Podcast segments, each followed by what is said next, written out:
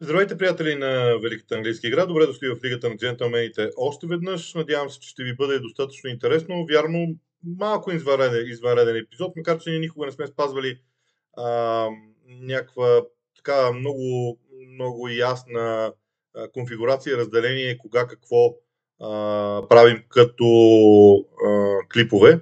Има, има, разбира се, а, програма. Тя е горе-долу следната. В неделя вечер след кръга записвам един а, клип, който е с моето мнение за мачовете. Във вторник сме заедно с Ивайло Цветков. В среда обикновено има анализ на мачовете с картина. В четвъртък някакво видео и в петък е обикновено нашия лайф. Така и ще а, продължаваме да спазваме тази идея. Въпросът е, че понякога, а, най-вече заради мачовете на националните отбори, виждате, нещата се променят. Така.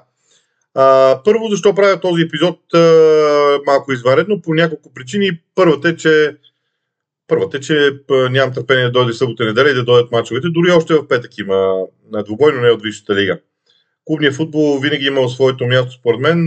Да кажа защо за мен разликата между клубния и националните отбори е важна, защото при клубния на футбол качеството на играта е драстично по-добро. При националните отбори треньорите нямат възможност да работят достатъчно време с играчите си, поради което обикновено там се използват само базови а, действия на световни европейски първенства е по-различно, защото там за първи път треньорите могат по-дългосрочно да работят с а, футболистите си.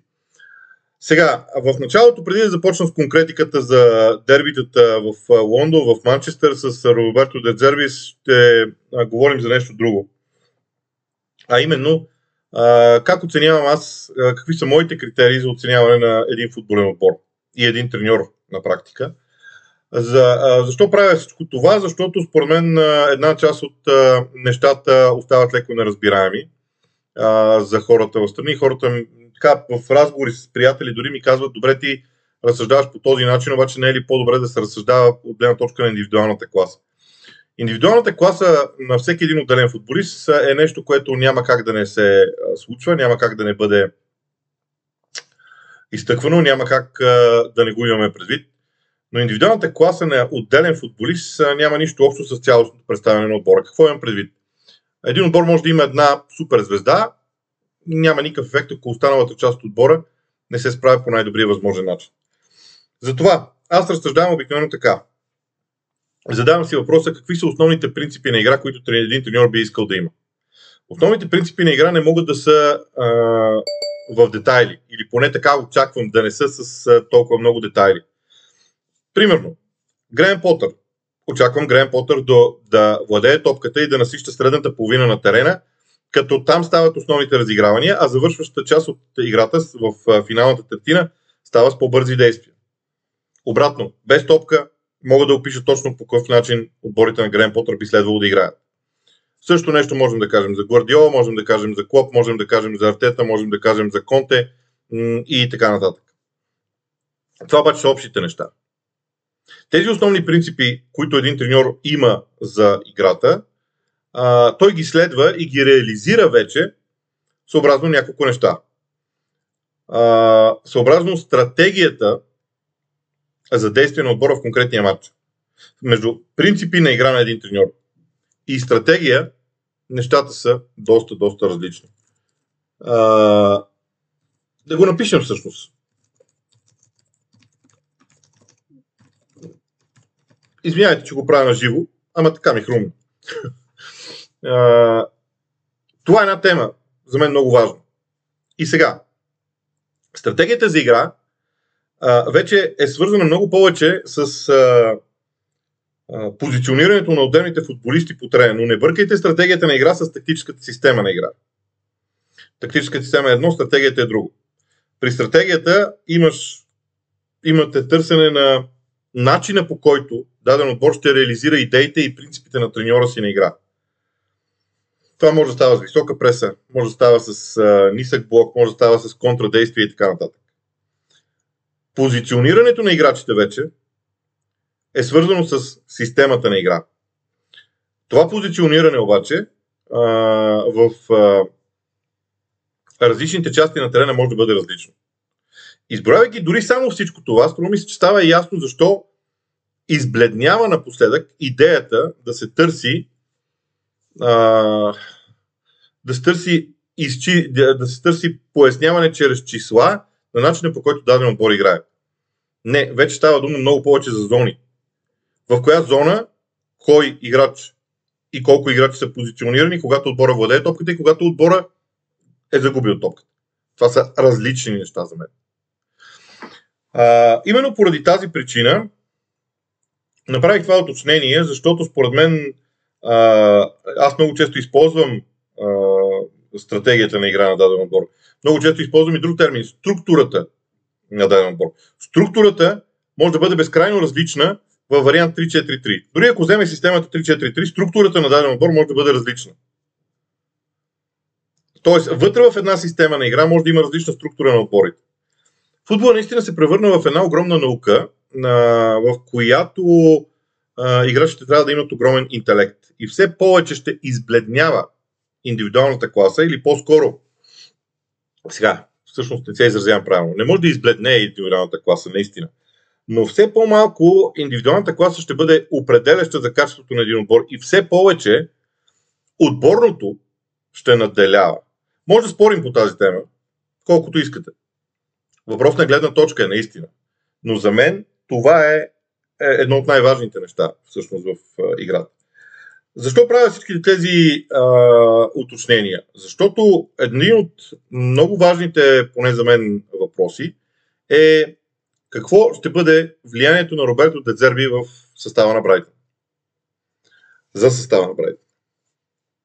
На първо място той като заместник на Греем Потър можем да кажем, че в много голяма степен изповядва същите принципи, които имаше и Греем Потър. Тоест, владението на топката да е основополагащо за постигането на успехите на даден отбор. И още нещо.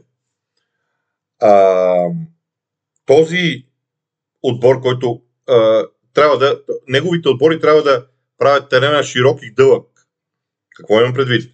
Когато разиграваш в своята половина чрез вратаря, ти караш противниковия отбор да дойде в твоето поле. По този начин се увеличава разстоянието между линията на атаката на противника и линията на защитата му, защото защита няма да се изтегли повече от централната линия. Както се казва, след това засада не се отсъжда. Поради тази причина, когато нападението отиде високо, това пространство се оголемява. Ако един отбор не е склонен да прати линията на защита си на центъра, тогава това оголемяване на пространството става още по-важно. И за мен Роберто Дезерби а, ще бъде много полезен на тези играчи на Брайтън, които до сега са се развивали под ръководството на Грен Потър. Те имат заложени основните принципи на игра, т.е. би трябвало италянеца да няма проблем с м- да няма такъв проблем с установяването на своя а, ритъм на игра, с, с структурата на състава а, и, и така нататък. И с стратегията на игра също. А, именно поради тази причина би, би следвало да очакваме някои нови, по-скоро да очакваме нови детайли от страна на Брайтън, отколкото нещо много по-различно в а, действието. Това, което съм чул, чел и гледал а, за този наставник, мога да кажа няколко неща. Първо, неговия стил футбол се характеризира като нападателен. При Брайтън а, нещата бяха много, много оплетени, защото Брайтън докато атакуваше се защитаваше и обратно докато се защитаваше подготвяше атаката си. Какво имам предвид? Да уточня. Позиционирането на играчите по терена, докато отбор разиграва топката, предполага, ако тя бъде загубена във всеки един момент, във всяко едно подаване, какви ще бъдат следващите действия на даден състав. Това в много голяма степен има връзка и с структурата на играта, в много голяма степен има връзка и с а, а, така наречения момент а, за а, повторно отнемане на топката, re-winning the ball, както англичаните му казват, и така нататък. Тоест, би следвало всички основни неща, които Брайтън правеше под ръководството на Грен Потър, сега да ги прави под ръководството на Роберто Дезерби. А, вариантите. Сега Роберто Дезерби в Италия е известен с високата си много агресивна преса. Не съм сигурен дали в Англия ще, ще го направи, защото колкото отбори са се опитали да играят а, системно висока преса, са се проваляли. Високата преса е ефективна, когато я правиш в определени моменти от действията, а не през цялото време. През цялото време в един момент се губи ефекта и трябва да направиш в точния момент. Там има един друг вариант, в който се задава основния въпрос кога започва високата преса, така наречения на български няма такава дума, или натискането на спусъка за началото на новата преса, ако искате, на високата преса. Кога се дава началото? Обикновено отборите имат предварително установен принцип. Какво трябва да се случи, за да започнат висока преса. Ето тези детайли, вероятно, трябва да първо да бъдат уточнени в състава на Брайтън. Иначе от Брайтън можем да очакваме категорично, категорично, и го казвам с много голяма доза увереност, нападателен футбол. И сега, пристъпвам към другите две теми на днешния епизод. Дербито Арсенал и Тотнам, дербито на Северен Лондон, защото тима на Арсенал е начало в класирането, Тотнам е трети, но е на една точка от Арсенал. Т.е. дербито ще бъде много интересно по няколко причини. Първо, защото много отдавна тези два отбора едновременно не са играли много качествен футбол. Как, както е сега. Да опишем за момент най-силните характеристики в играта и на Арсенал, и на Тотнам и да се помъчим да си представим, че двамата менеджери ще искат да направят от своите отбори ефективни машини на терена. Да започнем с Арсенал. Тима обича да владее топката, да разиграва в противниковата половина, като линията на защита е застанала на централната линия или малко след централната линия. Обикновено при разиграването на Арсенал структурата е по-различна. Остават трима души в защита, двамата централни защитници, плюс Бенджамин Уайт, който играе десен бранител, но Жилберто се изтегля по-наляво и остават трима в защита. Левия крайен бранител обикновено тръгва напред, независимо кой е. Сега ще са здрави и двамата, доколкото, доколкото се знае сега. До утре нещата може да се променят. Очакваме и през конференцията на треньорите. В центъра на терена този ляв крайен бранител, а, заедно с десния бранител Бенджамин Уайт, понякога определят една линия заедно с опорния полузащитник и структурата на страна става 2-3-5. Това е когато противник играе с един централен нападател, с един нападател. Ако играе с двама, тогава Бенджамин Уайт се връща назад и автоматично структурата става 3-2-5 и тогава се изисква крайния ляв бранител да е много по-близо като характеристики до полузащитник, т.е. Зинченко. В първия вариант Киран Тирни би се чувствал много добре. В нападение Арсенал поставя петима души на линията на атаката на противника, но сега Тотнам ще се защитава също с линия от петима в защита, защото освен тримата централни защитници, двамата флангови се прибират назад. Тоест, коридорите, които Арсенал може да атакува, два от външната страна на петимата, отляво и дясно, и четири навътре, предполагат евентуално 6 човека по-предни позиции. Хонте обаче структурата на Тотнам обикновено е, в защита е 5-2-3, като тримата изнасят много бързо топката. Това е неудобното при Тотнам. Че ти не можеш да ги атакуваш с много хора, защото те самите оставят на централната линия доста хора. Трима не е малко. Освен това има и още нещо. Тотнам има навика да се прибира вътре в своето наказателно поле.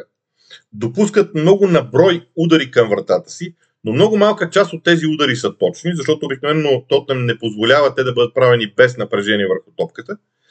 И от тази гледна точка а, имат добър вратар с страхотен рефлекс, с разбиране за това къде отива топката. Имат високи централни защитници, които не се притесняват от центриранията и по този начин Тотнам оформя своята отбрана. И тук е интересният въпрос. Какво ще направи Арсенал? Защото срещу Брентфорд, Арсенал, Брентфорд играе по подобен начин, игра по подобен начин като Тотнам, Арсенал успя да нулира буквално първото подаване на Брентфорд напред. За мен това е разковничето на целия матч между Арсенал и Тотнам. Ако приемам, че при Арсенал и Артета принципите на игра няма да се променят в нито един момент, те ще продължат да си играят с това 2-3-5 или 3-2-5, когато владеят топката. Когато я загубят, е много важно как ще реагират. И как ще реагират на първото подаване на Тотнам. И второ, какво ще направи Тотнам, когато овладее топката? Защото има много различни варианти, при които тази топка се изнася напред. Шпорите биха могли да направят първо подаване напред, след което топката да бъде върната назад до вратаря дори, защото по този начин лишават Арсенал от възможността да, да ги пресират. Да ги пресира, защото инстинктивно, когато подадеш топката напред, нападателите на противниковия отбор се обръщат с лице към своите врата и се връщат назад, за да пресират топката. И ако има движение на топката с подаване напред и после назад дълбоко към вратаря, по този начин пресата на противника м- спира. Тотнам има добро изнасяне от вратаря, така нареченото късо изнасяне по думите на Тенхак. Много ми харесва този термин, защото ме улеснява страшно много, вместо да използвам а, английското а, изнасяне на топката от а, защитата към нападението и така нататък и така нататък. Но Тотнам има много късо изнасяне, особено когато началото му е през лятата зона, където е Бен Дейвис. Където обикновено е Бен Дейвис. Така че това за мен е разковничето на този матч. Ясно е, че и двата отбора имат нападатели, които ако получат три шанса, биха могли да вкарат два гола. И за мен сблъсъка е в тази посока. Какво ще стане? Не знам, трудно ми е да, да прогнозирам. Утре ще трябва да го направя преди лайфа, но поне на този етап ми се струва, че мога спокойно да се въздържа от а, прогноза. И другата тема на, на този епизод е а, първия тест на Тенхак като гост а, с Манчестър Юнайтед. Защото до този момент Ман Юнайтед победи Ливърпул и Арсенал дома. И мнозина казаха, те са намерили стила на игра. Само, че Олд Трафорд беше зад отбора си. Когато домакинстваш в големи дербита, това е много важно. Сега матча е на Етихад Стадиум. Манчестър Сити имат една брилянтна атакуваща машина, която ще затрудни Ман Юнайтед личното ми убеждение е, че Тенхак няма да промени идеята си как отборът да играе в момента. За пореден път ще кажа, това не е Man United на Тенхак, защото играят по много различен начин. Дори според мен нямат нищо общо с оригиналната идея, която Тенхак би искал да има за футбола, но в момента Man United е поставен така, че да постига резултати. Те имаха такива периоди с а, а, Мауриньо, с Вангал дори на моменти, по-малко имаха с Солскияр и така нататък. Какво може да предложи Man United? Четирима в защита ясно. А, в линия. Събрани много близо един до друг обаче. За да не може между хората, ето четирима защитници имат три коридора между тях. В тези коридори Man United ще иска Масити да не влиза. Обратно, Масити ще направи всичко възможно а, да разиграва токата, така че да може да използва подаване в тези коридори между четиримата бранители. Или от външната им страна на тези четирима бранители. На второ място, това, което донесе на Ман Юнайтед успех срещу Арсенал и срещу Ливърпул, беше способността да изнасят топката, да, да вземат топката и да контратакуват чрез тези подавания, които да разкъсат защита на противника. Подавания, които на моменти дори преминават две линии на съпротивление на противника, не една. А, така че това е другия, другия шанс прехода при Юнайтед. Това е най-силното им урази. Но вижте, Ман има в арсенала си хора, които а, ще трябва да цитирам този случай, умира и този филм, умира и а, този, този роман, всъщност. Умира и само в крайен случай.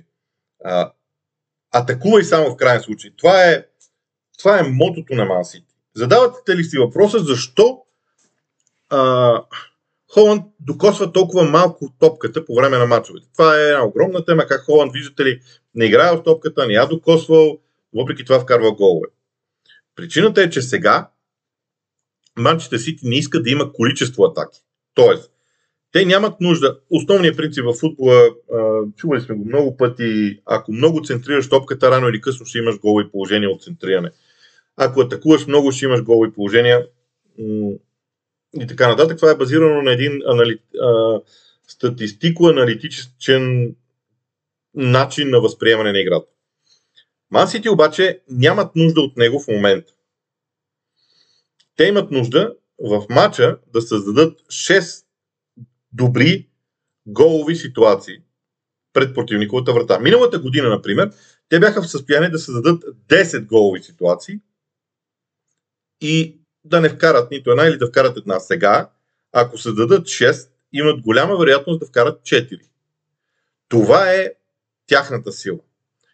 Те няма да атакуват много, но ще държат под напрежение Man United, като, ги, като направят опит да ги заградят и да не им, пода, да им, да не им дават възможност да изнасят, да излизат от своята половина.